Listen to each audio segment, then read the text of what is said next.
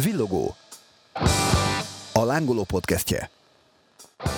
Sziasztok, ez itt a Villogó, a lángoló podcastje, én Dankó Gábor vagyok, és Juhász Edinával ma azt beszéljük ki, hogy mi történt Balta Tamással, az LGT legendás gitárosával, aki Amerikában hunyt el, és előtte ott élt több éven keresztül. Sziasztok! Hát kezdjük ott, hogy ugye Barta Tamás hogy lett zenész. Fenyő Miklóssal járt egy középiskolába, és így gyakorlatilag együtt habarodtak bele a zenélésbe, bár Fenyő Miklós azt állítja, hogy mikor ő már aktívan zenélt, akkor Barta még nem volt semmilyen zenekarnak a tagja, ugyan hegedülni tudott, volt zenei előképzettsége, de gitározni nem, és így egy évre megszakadt a kapcsolat köztük, aztán amikor újra felbukkant Barta az életébe, akkor hirtelen... Már tudod gitározni? Igen, már tudott gitározni, és autodidakta módon megtanult, ilyen amerikai rock and roll gitárosoknak a hatására, és állítólag nagyon jól,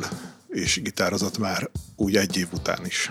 És milyen zenekarban kezdtek el együtt zenélni? Hát ugye Fenyő Miklós miatt adódik a Hungária, de nem itt kezdtek el együtt zenélni, hanem a Szikonorban. Ott zenéltek egy ideig, majd megalakult a Hungária, és itt Barta Tamás is a zenekar tagja lett gitárosaként. Ez mikor volt? Ez, hát a Szikonorral 1967-ben kezdtek el zenélni, és 69-től zenéltek együtt a Hungáriában.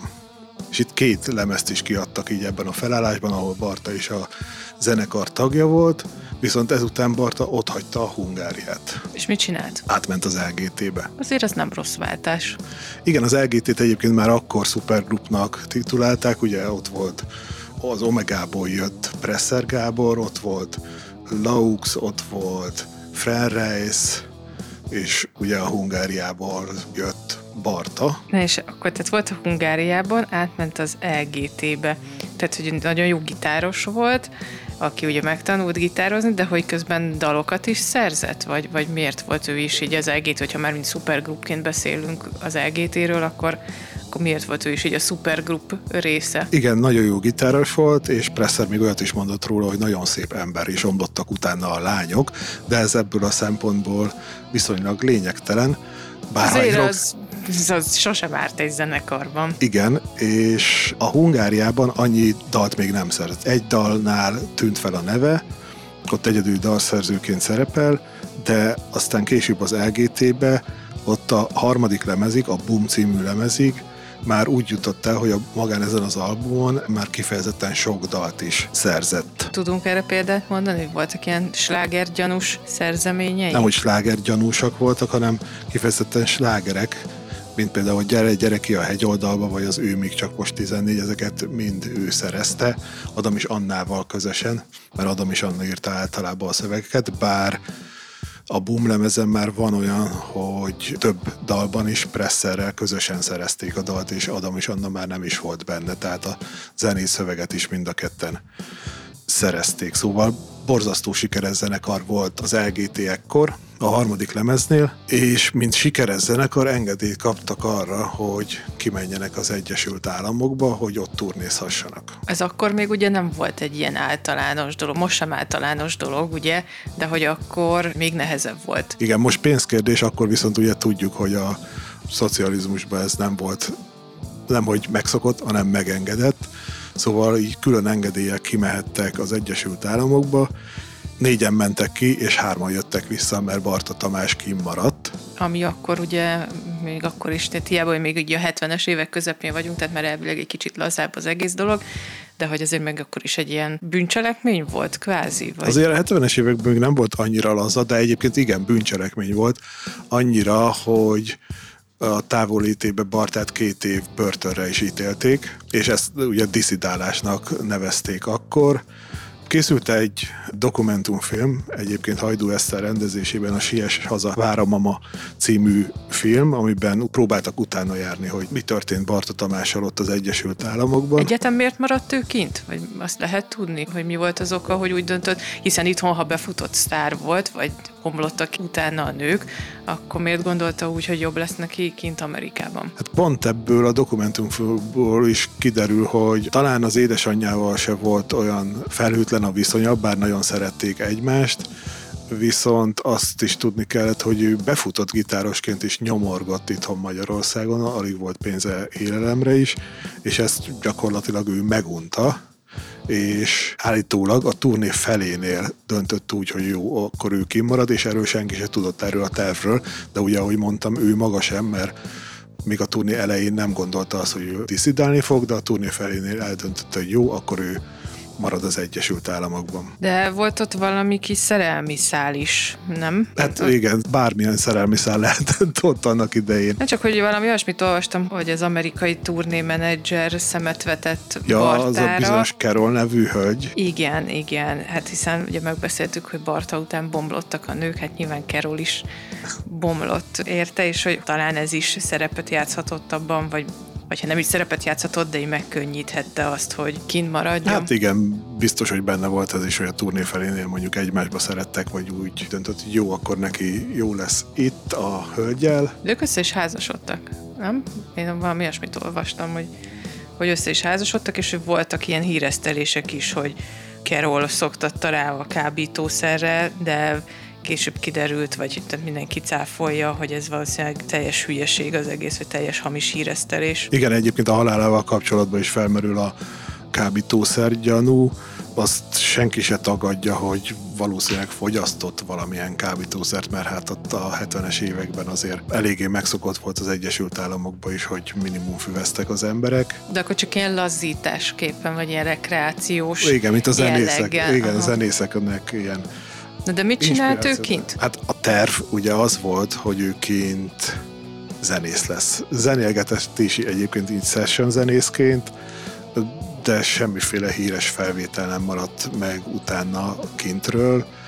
Így kénytelen volt elhelyezkedni így rendesen a civil szakmában, és ilyen ügynök lett. Ez a, nem tudom, hogy ilyen házaló ügynök, de ilyen klasszikus ügynök lett odakint egy magyar cég. CSS szakember. I- igen, igen, igen, igen, mai megnevezéssel CSS szakember volt az Egyesült Államokban egy magyar cégnél, akik ilyen papírírószerben Mint az. Office-ban. Igen, tényleg pont az jutott eszem, úgy, mint az Office-ban, ott papírírószerrel kereskedtek. Csak ez egy kicsit azért keményebb, vagy ilyen más típusú vezetés volt, mint az Office vezetése. Igen, így azt mondják, hogy a Los Angeles-i magyar papír maffia így nevezik, hogy ő ennél a cégnél volt, de azt nem tudni, hogy ő mennyire folyt bele a vezetésbe, az biztos, hogy jó ügynök volt, mert a hírek szerint azért szépen tudott keresni, medencés házat tudott venni Los Angelesben, szóval jól élt. Igen, ezzel kapcsolatban van egy ilyen visszaemlékezés, vagy hogy sokan poénkodtak azzal, mert hogy ő ott Los Angelesben a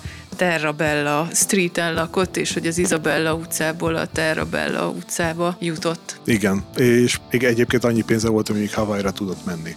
Például nyaralni. Ez jó sok fénymásoló papír. Igen, igen, jó sok filmásoló papír. Toll. És, és a lényeg az, hogy jól élt. Jól élt kint. Az itthoniakkal annyira nem tudta tartani a kapcsolatot, illetve volt egy bizonyos levelezése az édesanyjával, ami pont Hajdú Eszter dokumentumfilmének is a fókusza.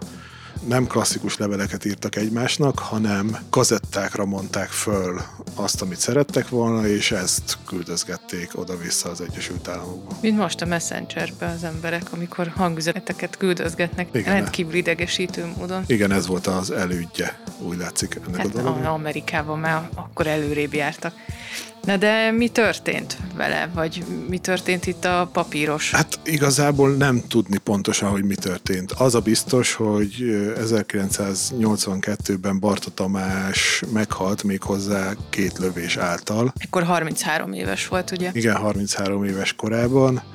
Mai napig homály fedi az, hogy most lényegében hogyan halhatott meg. A hivatalos papírok szerint öngyilkos lett, ami állítólag lehetetlen, mivel semmiféle nyom nem volt a ruháján, hogy közelről adott le lövést magára, plusz ugye két lövés végzett vele, és hát az öngyilkosok nem igazán szoktak két lövést leadni magukra. És milyen elméletek vannak a halálával kapcsolatban? Hát az egyik elmélet, hogy ugye ebbe a bizonyos papíros maffiában dolgozott, és ő önállósodni akart. Ráadásul úgy, hogy azon általában egyébként minden ilyen cégbe rák, hogy a konkrét ügyfélkört, vagy a teljes ügyfélkört így vitte volna magával. Igen, nem, legalább- nem maffiás cégek is ezen. Csak most már ezt ilyen az elején még szerződéssel biztosítják, hogy ez ne történjen meg. Igen, de annak idején az Egyesült Államokban ez még teljesen bevet volt. Tehát ennek a teóriának a tagadói azt mondják, hogy emiatt nem valószínű, hogy megölték Bartát, mert egy csomó ember csinálta ezt. Így jó, alapítottak egy új céget, vitték az ügyfélkört, oké, rendben. Tehát oké, mérgesek voltak rá, de emiatt azért gyilkosságot nem szoktak elkövetni. Aztán van egy olyan teória, hogy kábítószer terjesztett. Ugye beszéltünk arról, hogy valószínűleg fogyasztani fogyasztott, viszont minden ismerője azt mondja, hogy az, hogy ő beszállt volna terjesztőként ebbe a bizniszbe, az elképzelhetetlen róla, viszont akik emellett a teória mellett vannak, ők azt mondják, hogy a kábítószer kereskedelembe valahogy olyan ügyben keveredett, ami végzett vele végül. És van egy harmadik teória, ami szintén valamennyire a papíros maffiához kapcsolódik, hogy a főnökével elment tárgyalni, akinek viszonylag ilyen agresszív vezetési stílusa volt, és hogy kirobbant valami vita a tárgyalópartner és a főnöke között, aztán Barta rosszkor volt rossz helyen, és eltalálta két golyó. Azért azok érdekes tárgyalások lehettek, amikor a fénymásoló papír alkudozás közben így előkerült Ki tudja, egy fegyver. voltak ott még a fénymásoló papírnál. A lényeg az, hogy ekkor elhunyt Barta, És azóta sem tudni, hogy tulajdonképpen, hogy mi történt, ugye? Igen, és Hajdú Eszter csinálta ezt a Sies az a, bár, a mama dokumentumfilmet, aminél egyébként pont így a halála körülmények között ilyen balhé és kirobbant, ugyanis az egyik szereplő, a dokumentumfilm szereplője, ő kimondja, hogy mivel övé volt a fegyver, és az új lenyomata is rajta voltak a fegyveren, amit megtaláltak a helyszínen, ezért ő volt az első számú gyanúsított. És emiatt, mivel gyakorlatilag ez a dokumentumfilm ráirányította a figyelmet, ezért ő be is perelte a készítőket, ami miatt be is tiltották ezt a dokumentumfilmet, viszont ennek ellenére készül ennek egy második része, ahol tényleg próbálják kideríteni, hogy végül mi történt Barta Tamással, akinek ugye a zenei öröksége azért a mai napig velünk van a LGT és a Hungária lemezeken. Na, akkor ezt izgatottan várjuk. Igen. Köszönjük szépen, ez volt a LGT gitárosáról szóró műsorunk. Sziasztok! Sziasztok! Ez volt a Villogó,